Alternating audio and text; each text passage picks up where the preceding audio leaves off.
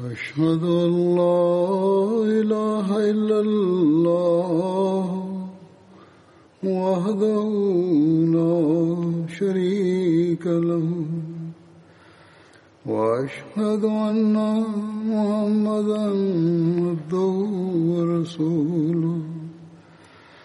أما بعد فأعوذ بالله من الشيطان الرجيم. بسم الله الرحمن الرحيم. الحمد لله رب العالمين. الرحمن الرحيم. مالك يوم الدين. إياك نعبد وإياك نستعين اهدنا الصراط المستقيم. صراط الذين أنعمت عليهم. غير المغضوب عليهم ولا الضالين.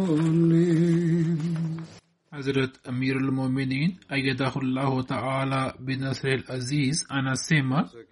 Kama nilivyokuwa nimeeleza katika hutuba iliyopita ya kwamba baada ya vita vya handaki mtume wasallam alipata amri kutoka kwa allah iliyokuwa kuhusu adhabu ya uasi wa banu quraiza hivyo vita ikapiganwa pamoja nao kisha banu quraiza wakasitisha vita na wakaonyesha maridhiano kuhusu hasad kwamba awe hakimu wao.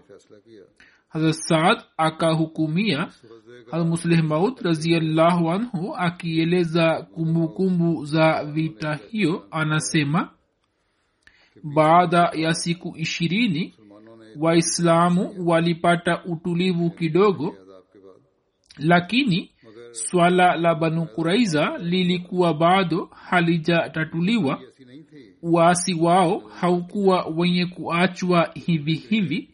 Mtume salallahu alaihi mara baada ya kurejea kutoka vita akawaambia masahaba zake ya kwamba msipumzike nyumbani bali kabla ya jioni mufikie ngome za banu kuraiza kisha akamtuma hat ali kwa banu kuraiza ili awaulize ya kwamba kwa nini wamekwenda kinyume cha mkataba na wamefanya uasi.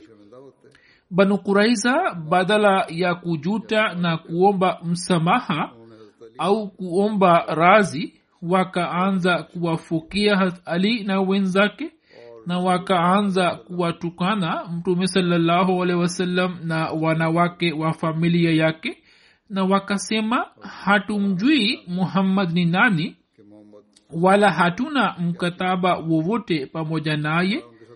Hat ali akarejea na jibu hilo.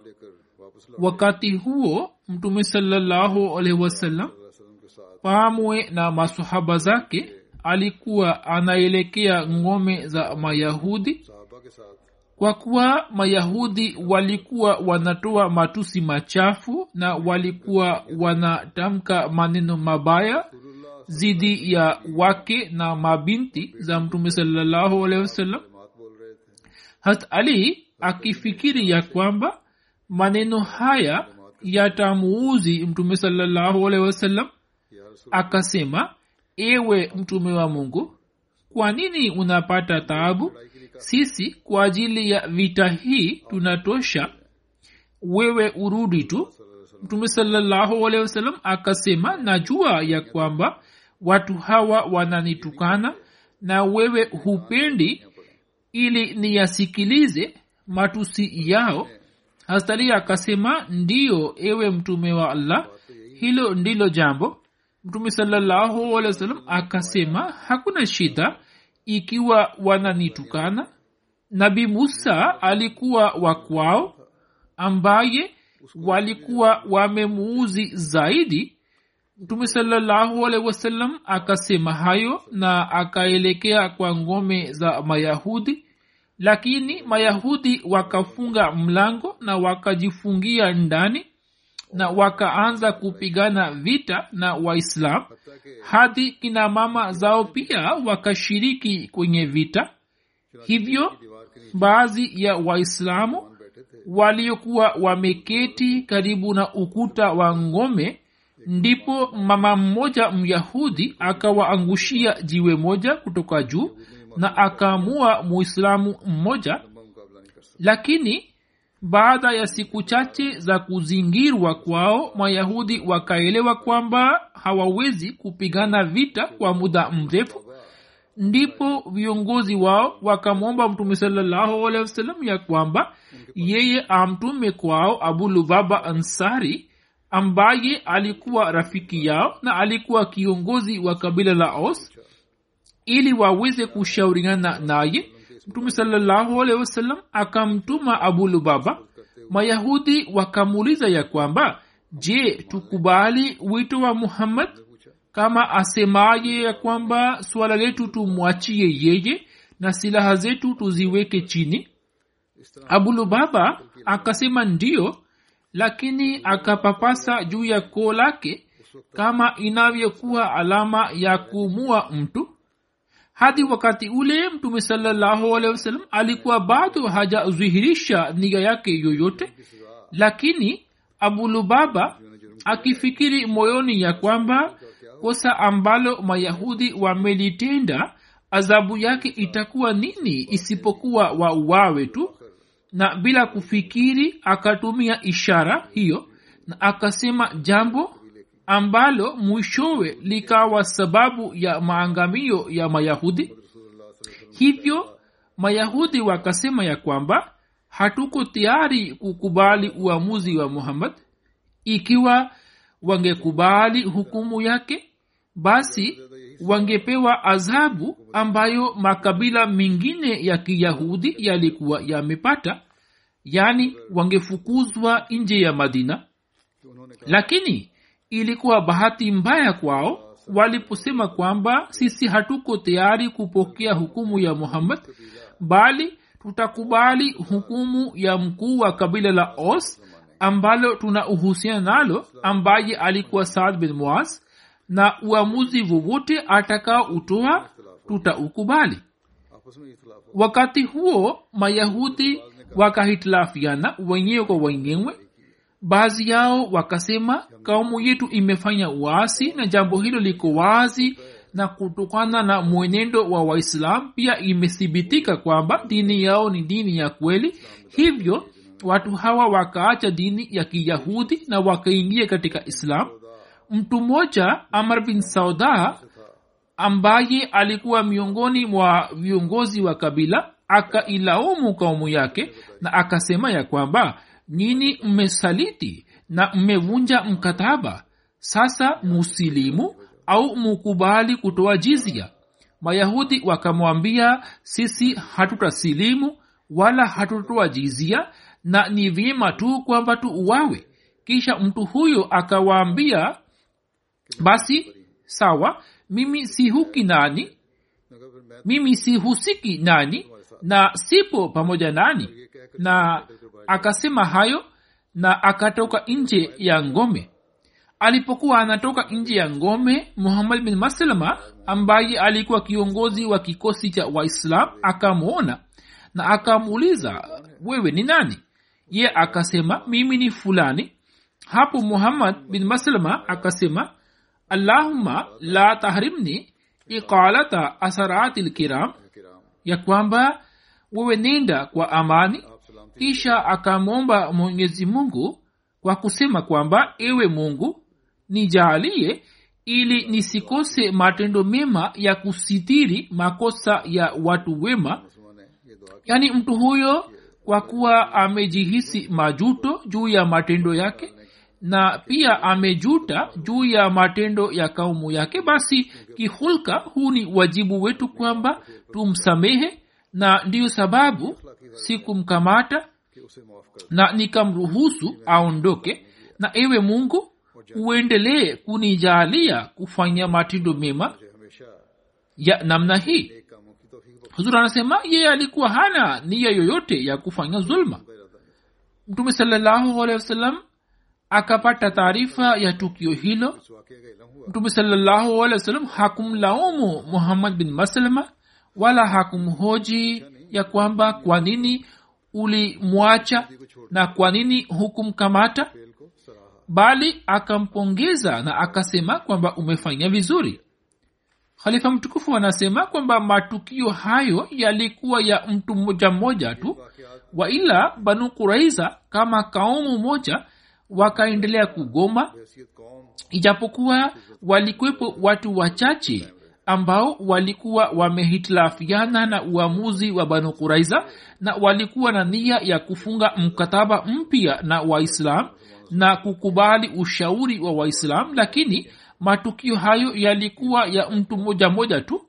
Kaumu kama kaumu wakaendelea kugoma na hawakukubali mtume sallahualwasalam awe hakimu wao. Na pamoja na kumkataa mtume sallahualwasalam kuwa hakimu wakasisitiza kwamba saad atoe uamuzi wetu. Hawakupenda kukubali uamuzi wa mtume saa salam wala hawakutaka kwamba awe hakimu wao bali wakasema kwamba saad atatuhukumia. Mtume sallahualwasalam pia akakubali wito huo. Saad raziallahu anhu ambaye alikuwa amejeruhiwa katika vita na akajulishwa ya kwamba banu kuraiza wanataka uamuzi wako hivyo njoo ukaamue.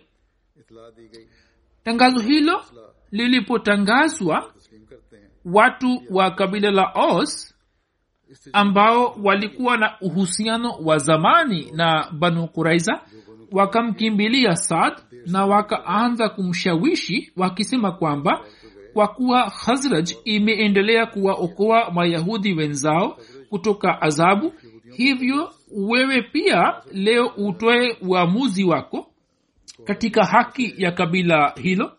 Saad kwa sababu ya majeraha yake akapanda kipando na akaelekea kwa banu kuraiza na watu wa kaumu yake walikuwa wanakimbia kulia na kushoto kwake na walikuwa wanamsisitiza saad wakisema kwamba ebu uangalie usije ukatoa hukumu dhidi ya banu kuraiza lakini saad alikuwa anawaambia ya kwamba yule anayekabidhiwa mamlaka ya kuhukumu anakuwa mwaminifu na anatakiwa atoe uamuzi kwa uadilifu. Hivyo nitahukumu kwa uadilifu.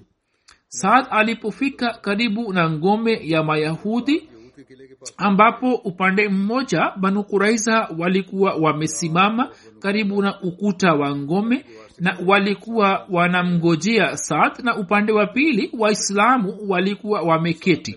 Hapo saad akawauliza watu wake je mnaahidi ya kwamba hukumu nitakayotoa nyini mtaikubali?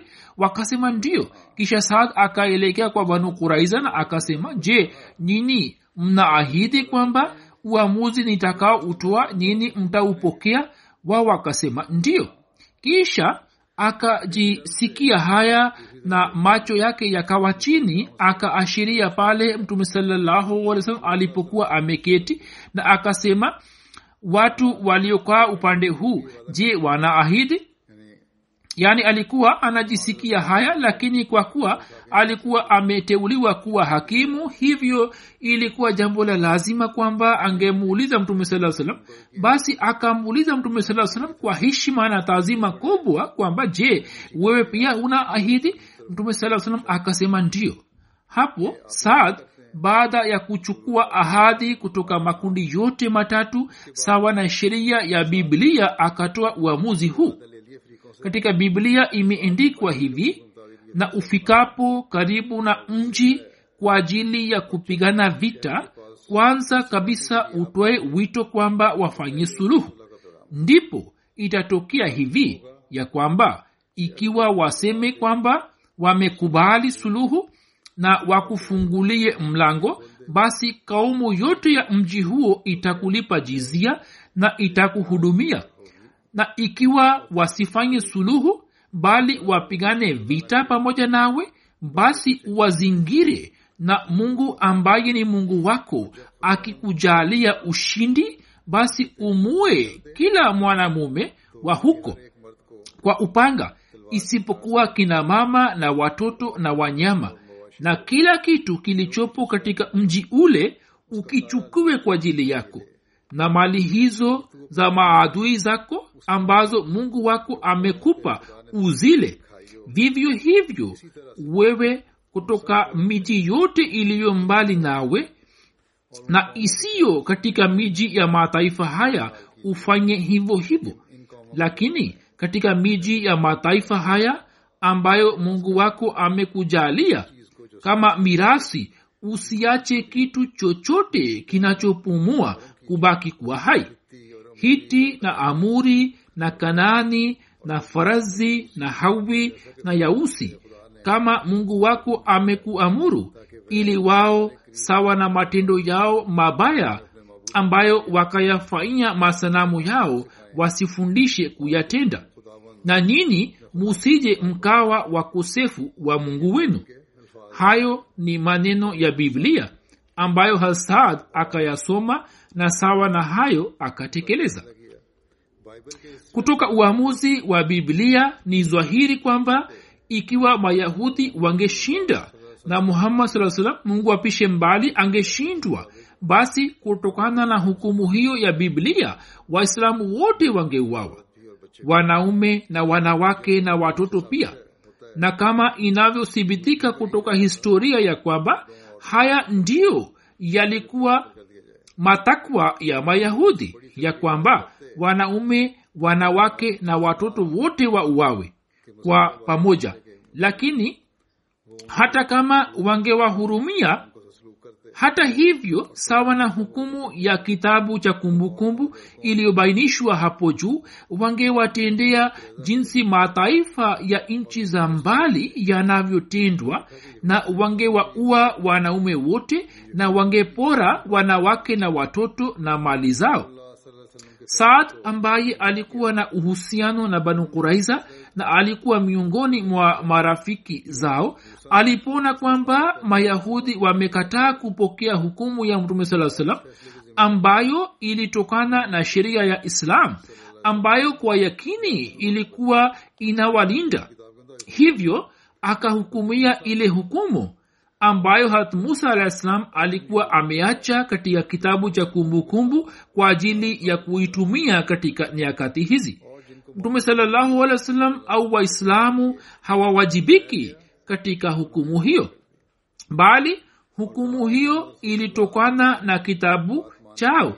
Hivyo wanaowajibika ni musa na taurati na wale mayahudi ambao walikuwa wamewatendea hivi kwa mataifa mengine tangu maelfu ya miaka. Na wale walioitwa ili wafanyiwe rehema na muhammad saa salam lakini wakakataa na wakasema kwamba hatuko tayari kupokea jambo la muhammad bali tutakubali lile atakalosema sad saad sawa na hukumu ya musa akatoa uamuzi lakini leo dunia ya kikristo inapiga kelele ikisema kwamba muhammad alifanya zulma.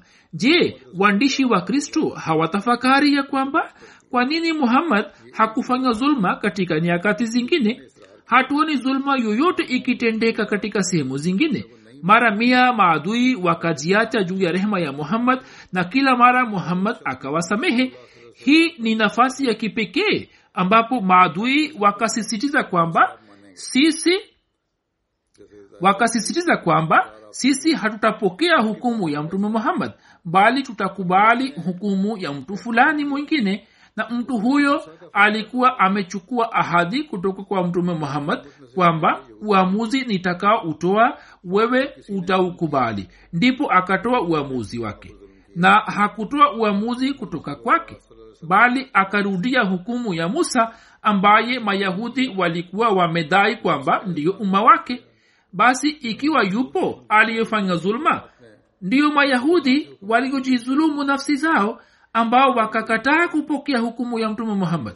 Endapo yupo aliyefanya zuluma basi musa ndiye aliyezulumu ambaye kuhusu maadui ambao wawe wamezingirwa kutokana na amri ya mungu akatoa mafundisho hayo katika taurati. Ikiwa hiyo ilikuwa zulma basi waandishi hawa wa kristo wanatakiwa wamtaje musa kuwa mzalimu bali wamtaje mungu wa musa ndiye mzalimu ambaye akateremsha mafunzo hayo katika taurati. Vita vya ahzab ilipomalizika mtume akasema kuanzia leo washirikina hawatatuvamia sasa islamu yenyewe itawajibu na mataifa yaliyokuwa yametushambulia sasa tutawashambulia. Na hivyo ndivyo itokavyo. Katika vita vya ahzab makafiri walikuwa wamepata hasara ndogo sana na watu wachache tu ndio waliokuwa wameuawa wao mwaka ujao walikuwa na uwezo wa kuja tena na badala ya kuwaleta jeshi la elfu ishirini walikuwa na uwezo wa kuleta jeshi lenye idadi ya elfu arobaini hadi hamsini. Bali ikiwa wangejiandaa vizuri basi hata kuyatarisha jeshi lenye idadi ya laki moja hadi laki na hamsini ilikuwa si vigumu kwao. Lakini baada ya kufanya juhudi kwa miaka ishirini na mmoja mfululizo mioyo ya makafiri ilikuwa imeshatambua kwamba mungu yuu pamoja na muhammad saa salam na masanamu yao ni waongo. Na mwenye kuiumba dunia ni mungu mmoja tu. Miili yao ilikuwa salama lakini mioyo yao ilikuwa imekwisha vunjika. Na kizwahiri walikuwa wanayasujudu masanamu lakini kutoka mioyo yao sauti ya la ilaha illallah ilikuwa inatoka. Hata abu said khudri raziallahu anhu anasimulia kwamba baadhi ya watu wakakubali sharti la kupokea hukumu ya saad na wakateremka chini kutoka ngome yao. Mtume saa salam akamwita saad naye akaja akiwa amepanda juu ya punda mmoja alipofika karibu na msikiti nabii saa salam akasema inukeni kwa ajili ya kumpokea yule aliye mbora wenu nasimameni kwa ajili ya kumkaribisha mkuu wenu. Kisha akasema saad watu hawa wametoka nje ili wasikilize hukumu yako. Yeye akasema haya natoa hukumu yangu inayowahusu hawa ambayo ndiyo hii kwamba kati ya hawa wale wanaweza kupigana vita wa wawe na ahli zao watekwe mtume saa salam akasema umehukumu kwa matakwa ya mwenyezi mungu. Na au akasema kwamba umehukumu kama wanavyohukumu wafalme. Hiyo ni riwaya ya bukhari. Miza bashir masaheb raziallahu anhu ameeleza maelezo mengine ya tukio hilo ambayo baadhi yao nayaeleza hapa. Yeye kuhusiana na banu kuraiza akaandika mwishowe baada ya kuzingirwa kwa siku thelathini mayahudi hawa wenye bahati mbaya wakamkubali mtu mmoja awe hakimu na wakashuka chini ambaye licha ya kuwa na uhusiano wake pamoja nao kwa sababu ya matendo yao alikuwa hana huruma yoyote moyoni mwake na ambaye alikuwa mwenye kuzingatia sana kanuni na uadilifu. Lakini moyoni mwake alikuwa hana upole na huruma kama mtume muhammad saa alivyokuwa nao moyoni mwake.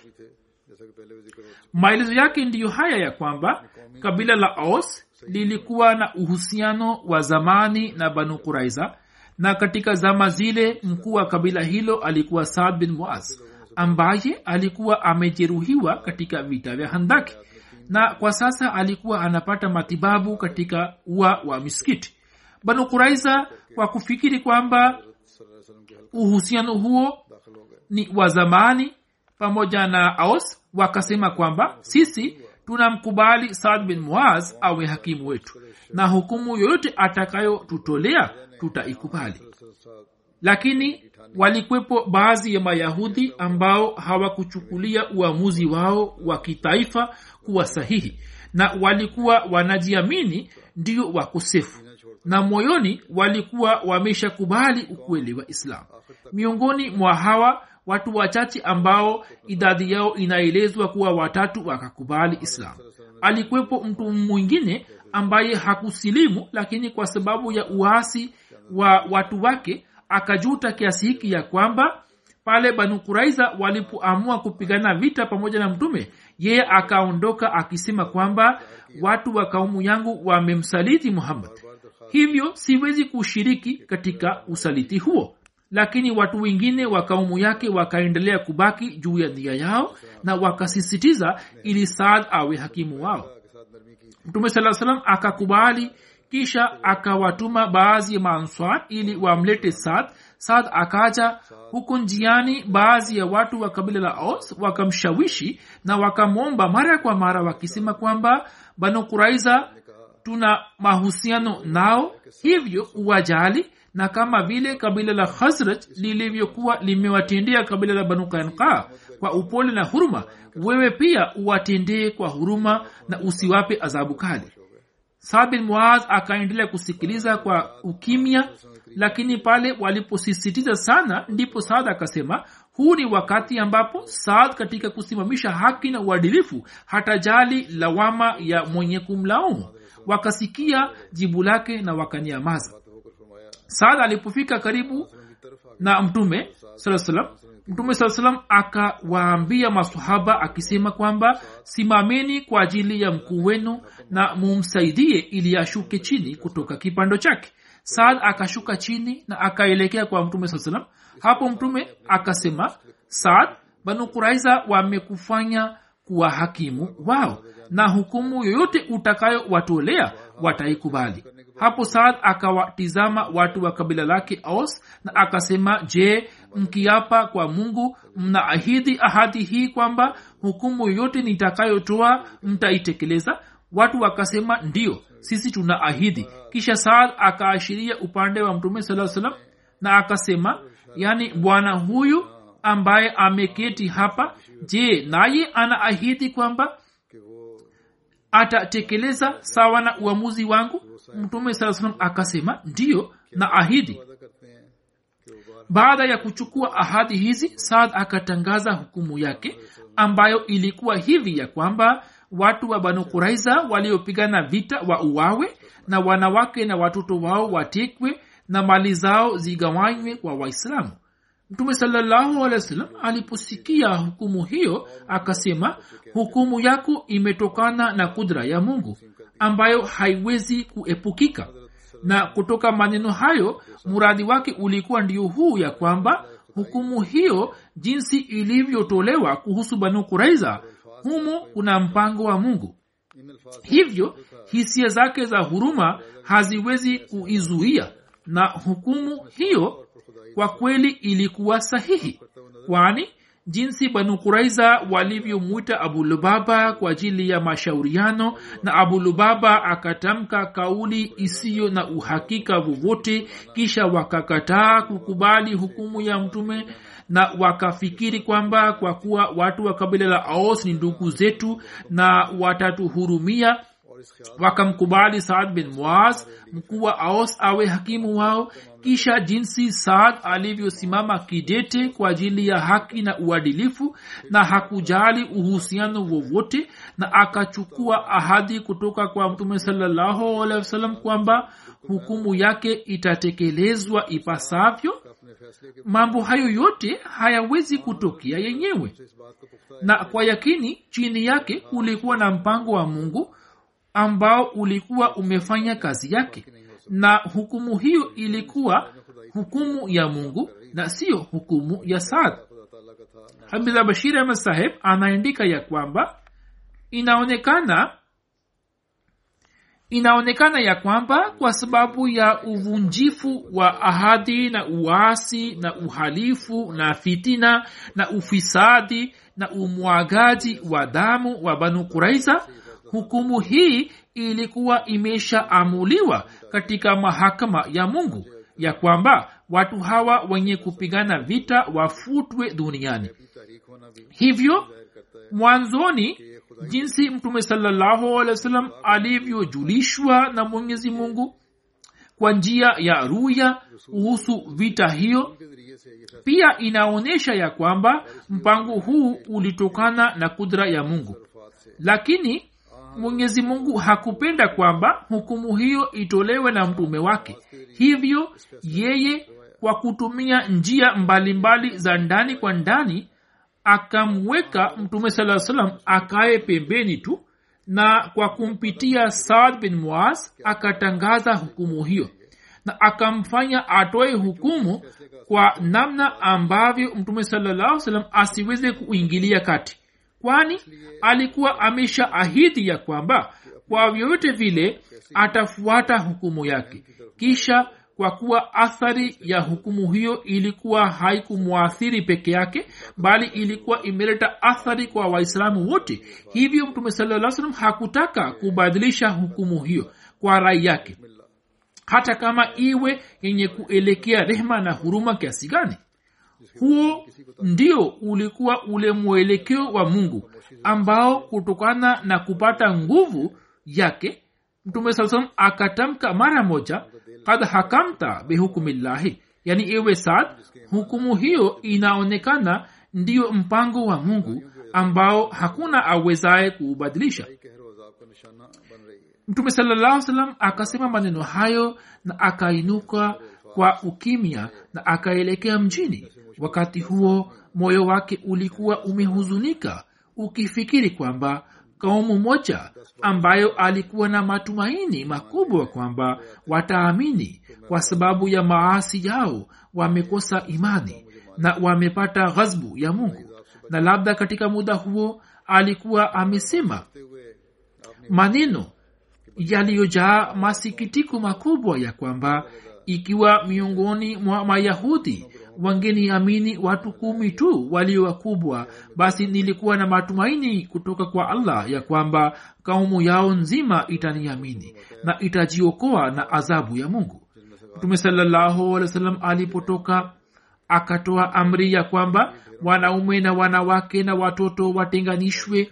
Hivyo makundi mawili yakaletwa madina na watawekwa katika nyumba mbili tofauti. Na sawa na amri ya mtume masahaba ambao wengi wao walikuwa hawajala wakawaletea banu kuraiza matunda mengi na imeendikwa kwamba mayahudi usiku kucha wakaendelea kula yale matunda. Siku ijayo wakati wa asubuhi ndio ulikuwa muda wa kutekeleza hukumu ya saad bin muaz mtume saa salam akawateua watu wachache kwa ajili ya kumaliza kazi hii na mwenyewe pia akaketi karibu na sehemu ile ili katika utekelezaji endapo linatokea jambo fulani ambalo linahitaji mwongozo wake basi bila kusita aweze kutoa mwongozo. Ikiwa akipokea ombi la msamaha wa mkosefu fulani kutoka mtu yeyote basi aweze kutoa uamuzi wake. Kwani kwa kuwa hukumu iliyotolewa na saad ilikuwa haiwezekani kukata rufaa lakini mtume salallahu alehi wasallam akiwa mfalme au mwenyekiti wa demokrasia alikuwa na mamlaka ya kusikiliza ombi la msamaha la mtu yeyote. Pia kutokana na rehema yake akatoa amri ya kwamba wakosefu wa uwawe wakiwa mmoja mmoja yaani wakati wa kuumua mmoja wengine wasiwepo kule. Hivyo kila mkosefu akaletwa katika muda wake na sawa na hukumu ya saad bin muaz wakauawa. Kuhusiana na tukio la banu kuraiza baadhi ya wanahistoria wasiokuwa waislam kwa kutumia njia isiyofaa kabisa wanamshambulia dhidi ya mtume salaa salam na kwa sababu ya kuwaua mayahudi mia nne mungu apishe mbali wanamtaja kuwa mfalme aliyemjeuri na mzalimu. Lakini mhakiki wetu mmoja amehakiki na sawa na utafiti wake idadi yao ilikuwa kumi na sita au saba lakini bado kazi hiyo inahitaji uchunguzi zaidi. Wengine wameandika kuwa idadi yao ilikuwa mea wengine wakasema mia nne wengine wameandika zaidi wengine wameandika elfu moja mia tisa wengine wameandika elfu moja wengine wamesema ni mia tisa na kwa kuwa idadi kamili haijulikani hivyo swala hilo linaweza kujadiliwa. Lakini hata kama walikuwa mia nne msingi wa shutuma hii ni ubaguzi wa dini ambao tunapoizungumzia islam na mwanzilishi wake saa salam wanahistoria wengi waliolelewa chini ya mwanga wa kimagharibi hawakuweza kujiepusha na ubaguzi huo na ndio wanaoleta shutuma. Katika kuwajibu kwa shutuma hiyo almiza bashir ahmad sahib anasema la kwanza tukumbuke ya kwamba hukumu inayowahusu banu kuraiza na ndiyo inayotajwa kuwa hukumu ya kizulma ilikuwa uamuzi wa saad bin muaz na kamwe isiyokuwa na mtume salallahu alaihi wa alihi wasallam na pale ilipokuwa si hukumu yake sasa kwa sababu yake yeye hawezi kulaumiwa. La pili ya kwamba hukumu hiyo kutokana na hali halisi haikuwa na zulma yoyote la tatu kwa sababu ya ile ahadi ambayo saad kabla hajatangaza hukumu yake alikuwa amechukua kutoka kwa mtume salallahu mtume salaa salam alikuwa amelazimika kuifuata.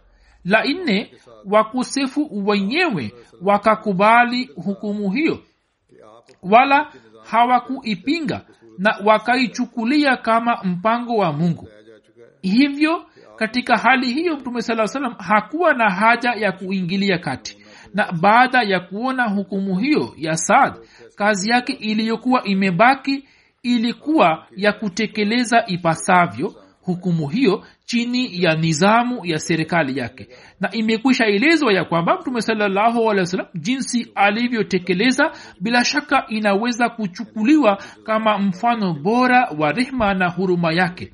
Yaani watu hawa kabla ya kupata adhabu yao waliokaa katika mahabusu mtume saa salam akawaandalia malazi na chakula kizuri. Na pale hukumu ya saad ilipoanza kutekelezwa mtume saa salam akatumia njia ambayo haikuwa yenye kuwataabisha sana wakosefu. Yani kwanza kwa kuzingatia hisia zao mtume saa salam akatoa amri ya kwamba wakati wa mauaji ya mkosefu mmoja mkosaji mwingine asiwepo mbele yake. Bali historia inatuambia ya kwamba watu waliokuwa wanaletwa katika uwanja wa mauaji hadi wakati ule walikuwa hawakujua kwamba tunapelekwa wapi hadi walipokuwa wakifikia mahala pa kuuawa kwao pamoja na hayo mtu yeyote aliyeleta ombi la msamaha wake mbele ya mtume mtume saa salam akalikubali mara moja na pamoja na kuwasamehe pia akatoa amri kuhusu wake na watoto kwamba wasamehewe na mali yake pia irudishwe.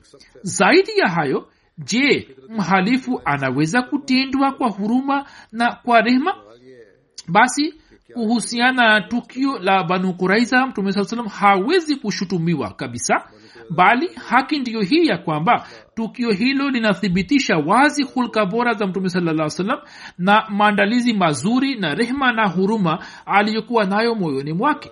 Bila shaka hukumu ya saad ilikuwa hukumu kali na asili ya kibinadamu huwa inasikitika juu yake. Lakini swali ni hili ya kwamba je ilikuwepo njia nyingine ambayo ingechaguliwa kuhusu banu kuraiza hukumu ya saad kama tusemavyo katika sifa yake ni kali sana lakini kutokana na hali jinsi ilivyokuwa hali tete kulikuwa hakuna njia nyingine na ndiyo maana ya kwamba margoles mwanahistoria ambaye si rafiki ya islam katika muda huu akalazimika kukiri ya kwamba uamuzi wa saad ulitokana na hali halisi na njia nyingine ilikuwa haikwepo hivyo anaandika kwamba shambulizi la vita vya ahzab ambalo muhammad sahib alikuwa amedai kwamba likashindikana kwa sababu ya mpango wa mungu tu lilikuwa limetokana na harakati za uchochezi wa banu nazir. Na banu nazir walikuwa watu ambao mtume saa salam alikuwa amewafukuza nje ya nchi.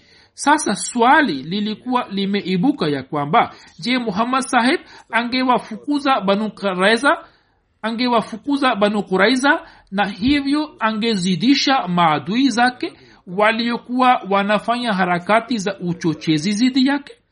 Upande wa pili watu hawa hawakustahili kuishi madina ambao kwa njia iliyo wazi walikuwa wamewasaidia washambuliaji. Kuwafukuza nje kulikuwa kujiongezea hatari zaidi lakini hata kuishi kwao katika madina kulikuwa na hatari zake. Basi kulikuwa hakuna njia nyingine yoyote isipokuwa ingetolewa hukumu ya kuuawa kwao. Basi margolis anaandika uamuzi wa saad ulikuwa umezingatia haki na uadilifu wote na mtume saa salam kwa mujibu wa ahadi yake hakuwa na uwezo wa kutumia huruma yake katika hukumu hiyo isipokuwa kwa watu wachache walioomba msamaha. Pia inaonekana ya kwamba mayahudi pia inaonekana kwamba mayahudi kwa kuwa walikuwa wamekataa kukubali kwamba hakimu wao hivyo kwa sababu ya majuto hawakuleta maombi ya msamaha isipokuwa wachache tu waliomba msamaha. Na ni zwahiri kwamba mtume saa salam bila kupokea ombi la msamaha hakuwa na uwezo wa kuwasamehe. Kwani ikiwa mwasi asijute juu ya makosa yake sasa kumwacha mtu wa namna hiyo inaweza kuleta matokeo yenye hatari pia ikumbukwe ya kwamba mkataba uliokuwa umefungwa baina ya mtume na mayahudi sharti moja kati ya masharti yake ili, lilikuwa hili ya kwamba ikiwa jambo fulani litatokea kuhusu mayahudi basi swala lile litatatuliwa sawa na sheria yao. Hivyo historia inatuambia ya kwamba kwa mujibu wa mkataba huo muda wote mtume alikuwa anawahukumia mayahudi sawa na sheria ya kimusa sasa tunapoangalia taurati humo adhabu iliyoelezwa ya makosa walioyafanya banu kuraiza ndiyo hii ambayo saad aliwapa mayahudi. Huzuri anasema kwamba kuhusiana na banu kuraiza hayo ndiyo mambo yaliyokuwa yanamhusu saad na ipo sehemu iliyobaki ya kumbukumbu kumbu zake ambazo nitazieleza katika hutuba ijayo. Sasa ningependa kuwazungumzia baadhi ya marehemu ambao katika siku za nyuma wamefariki dunia na inshallah baada ya sala ya ijumaa nitasalisha sala yao ya jeneza. Marehemu wa kwanza ni bi hajia ruqaya khalid sahiba ambaye alikuwa sadralajna taifa ghana juni thelathini akiwa na umri wa miaka sitini na mitano alifariki dunia. Inalillahi wa inalahi rajiun. Alikuwa amepata marazi ya kansa kisha alikuwa amepona na mungu akamjalia afya lakini mwaka huu mwezi mei afya yake ikaanza kuharibika tena. Ugonjwa ukamvamia tena akalazwa hospitalini ambapo baada ya kupata matibabu kwa siku kadhaa thelathini juni akafariki dunia. Marehemu alizaliwa na mwaka 1955 katika mji wa wa kaskazini mwa ghana katika nyumba ya jumuiya.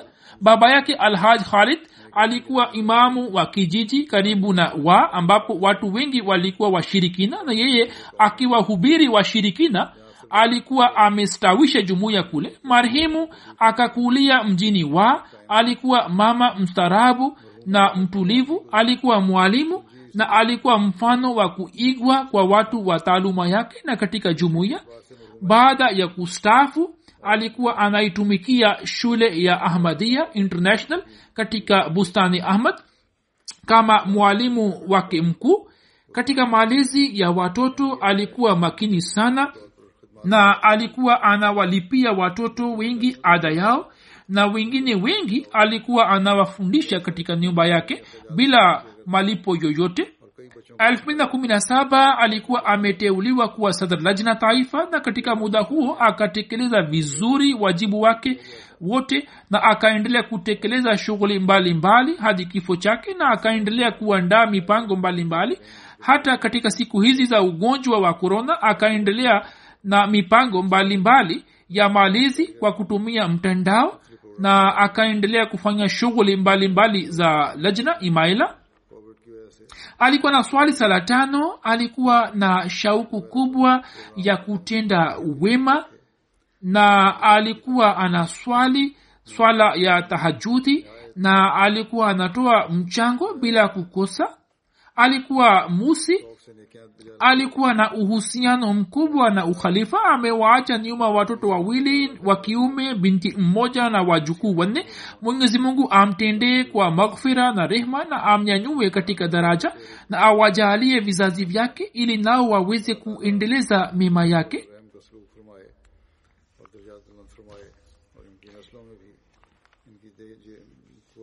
Jeneza ya pili nitakayosalisha ni ya bi safia begam sahiba mke wa sheikh mubarak ahmad saheb mbashiri wa zamani wa afrika uingereza na marekani.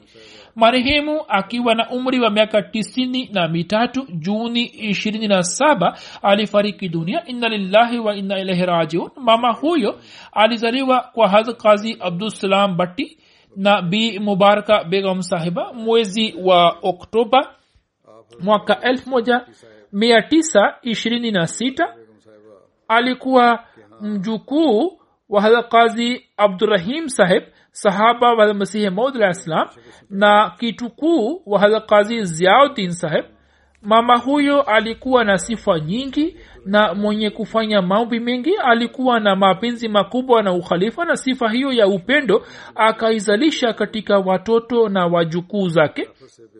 Marehemu alikuwa musi mama huyo alikuwa mke wa pili wa shekh mubarak saheb na alikuwa na watoto kutoka mume wake wa kwanza. Mume wake wa kwanza alikuwa anaitwa nasir ahmad bati mama huyo kwa unyofu wote akamsaidia mume wake bwana shekh mubarak ahmad saheb katika shughuli mbalimbali za jumuiya katika nchi mbalimbali. Amewaacha nyuma binti mmoja wa mke wa kwanza wa shekh saheb na watoto wake ambao ni mabinti wawili na watoto wa kiume watatu.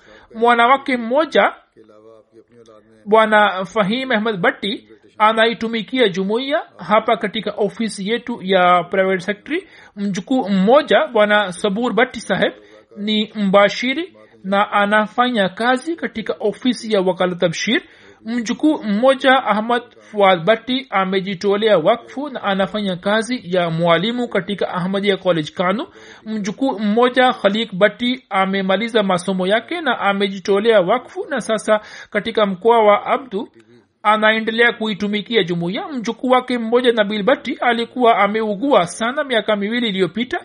Alikuwa na hali mbaya. Marehemu akamwombea sana. Mwenyezi mungu akamwambia kuhusu uponyo wake na kisha akamponya. Lakini bado bwana nabil ana alama za marazi yake.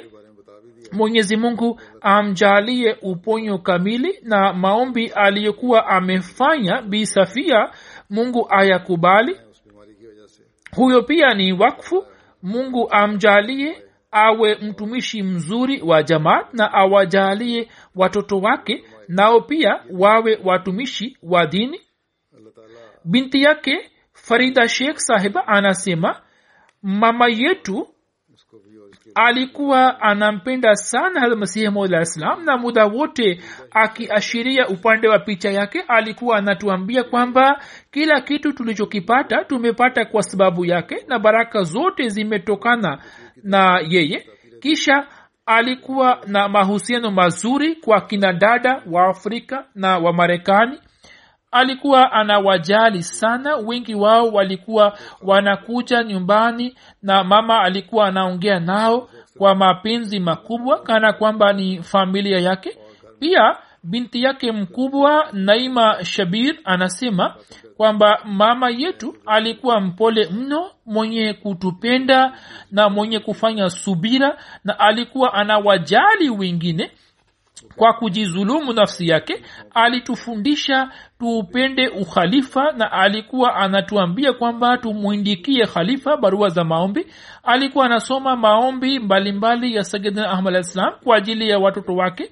Alikuwa anawasaidia mayatima na maskini na alikuwa anatoa michango na sadaka mbalimbali mbali bila kukosa hadrat khalifatulmasih salis rahimullahu taala kwa upendo mkubwa alikuwa amemwozesha kwa shekh mubarak saheb ambaye alikuwa mbashiri wa jumuiya. Mke wake wa kwanza alikuwa amefariki dunia na mume wa mama huyo pia alikuwa amefariki. Wakati wa kufunga ndoa huzur rahimahullahu taala akamwambia shekh saheb ya kwamba mimi nakupatia zawadi moja shekh saheb pia akaitunza sana zawadi hiyo na zawadi hiyo alikuwa bi safia.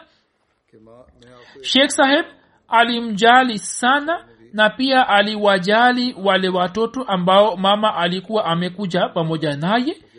Mwana wake mkubwa bwana shamim bhatti saheb alikuwa anasoma pamoja nami shuleni na katika college na nimeona ya kwamba shekh saheb yani baba yao alikuwa anawajali sana. Lakini hata bi safia begam sahiba vile vile ametekeleza vizuri wajibu wake katika shughuli mbalimbali za jumuiya. Alikuwa anawahudumia wageni na alikuwa anawaombea wanajamaati na alikuwa anawatindia kwa wema wale wabashiri waliokuwa wanafanya kazi ya jamaat chini ya shekh saheb na familia zao.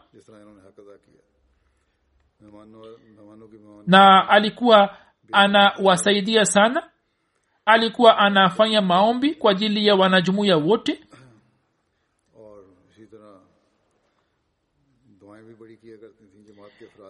Mimi baada ya ukhalifa wangu nilimjua zaidi na nimeona kwamba kwa kweli mama alikuwa anaupenda sana ukhalifa. Ni wachache sana ambao wanakuwa na upendo huo. Mungu ampandishe katika daraja na awajalie vizazi vyake nao pia wabaki kuwa watifu kwa jamaat na kwa ukhalifa. Jeneza nyingine ni ya mheshimiwa ali ahmad saheb mwalimu mstaafu marehemu juni kumi na nane akiwa na umri wa miaka themani na sita alifariki dunia. Baba yake hatmia allatita sahib saheb alikuwa sahaba wa sayidina ahmad alah ssalam ambaye mwaka elfu moja mia tisa na tatu wakati wa safari ya hadmasimu alah ssalam ya jehlam alisafiri kutoka kijiji chake kama maili kumi kumi na mbili kwa miguu na kisha akaacha kufanya baiati juu ya mkono wa islam marehemu mwaka elfu moja mia tisa sitini na tano akajitolea maisha yake wakfu kuanzia mwaka elfu moja mia tisa sitini na saba hadi elfu mbili na nane. Takriban miaka arobaini na moja akaitumikia jumuiya katika majimbo ya sindh na punjab. Akawafundisha kurani tukufu kwa mamea ya watoto wa kike na kiume na kina mama na kina baba kwa sababu ya juhudi zake za mahubiri kutokana na maombi yake watu wengi wakajiunga na jumuiya. Marehemu alikuwa musi. Amewacha nyuma mke na mabinti wawili na watoto wa kiume watatu. Mwanawake mmoja abdul hadi tarek ni mbashiri wa ghana na katika jamea ahmadia ghana tangu miaka saba anaendelea kuitumikia jumuiya kama mwalimu wa jamea kutokana na hali ya janga la korona hakuweza kushiriki katika mazishi ya baba yake. Mpwa wake wawili pia ni wabashiri na wajukuu zake watatu wamehifadhi qurani tukufu. Maghfur ahmad munif saheb ambaye ni mbashiri wetu na siku hizi anafanya kazi katika makao makuu anasema kwamba marehemu alikuwa mfano wa kuigwa kwa wabashiri na waalimu alikuwa mkimya lakini mwenye kujikita na shughuli zake mwenye kufanya maombi mengi mnyenyekevu mwenye bashasha na kadhalik na alikuwa ashiki wa ukhalifa watoto waliokuwa wanafunzi wa molwi saheb leo wamekuwa lakini hadi leo wanakumbuka upendo na hulka za maulwi saheb mungu amnyanyue katika daraja na awajalie watoto wake ili waweze kuendeleza mema yake. Jeneza inayofuata ni ya bi rafika bibi sahiba mke wa bashir ahmad dogar saheb wa edipur narowal ambaye tarehe ishirini na mbili mei alifariki dunia. Inna lillahi wa inna ilaihi rajiun katika familia yake jumuiya ilipatikana kwa kumpitia babu yake malik sardar khan saheb nambardar ambaye alikuwa sahaba wa masihi mola mwana wake bwana riaz ahmad dogar saheb anasema kwamba tangu utotoni nimemwona mama yangu akiwa anaswali sala tano na alikuwa mcha mungu alikuwa amehifadhi sura nyingi wakati wa asubuhi alipokuwa anakoroga mtindi alikuwa anasoma sura taghabu. Alikuwa makini sana katika sala zote tano.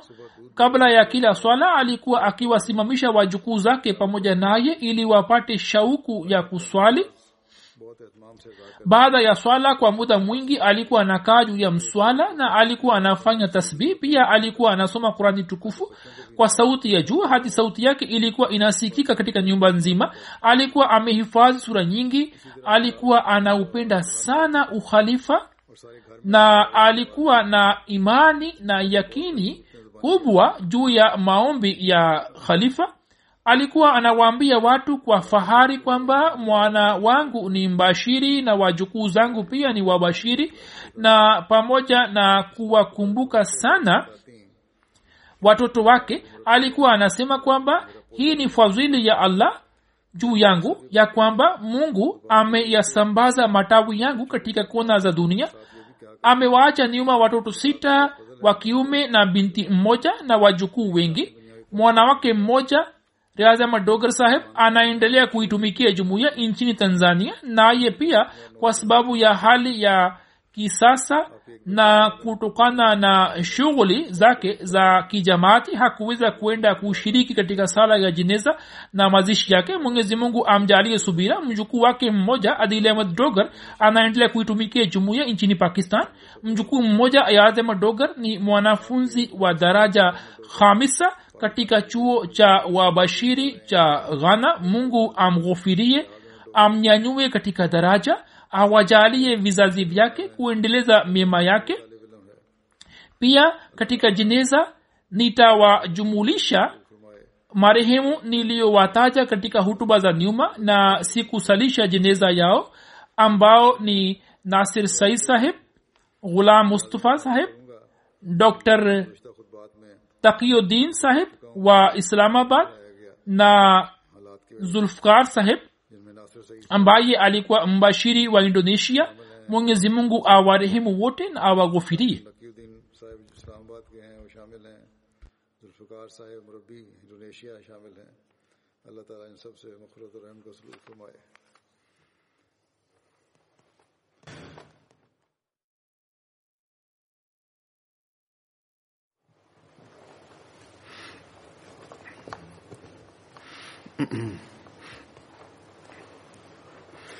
الحمد لله الحمد لله نحمده ونستعينه ونستغفره ونؤمن به ونتوكل عليه ونعوذ بالله من شرور أنفسنا ومن سيئات أعمالنا من يهده الله فلا مضل له ومن يضلل فلا هادي له. ونشهد أن لا إله إلا الله ونشهد أن محمدا عبده ورسوله. عباد الله رحمكم الله. إن الله يأمر بالعدل واللسان وإيتاء ذي القربى وينهى عن الفحشاء والمنكر والبغي يعظكم لعلكم تذكرون اذكروا الله يذكركم وادعوه يستجب لكم ولذكر الله أكبر.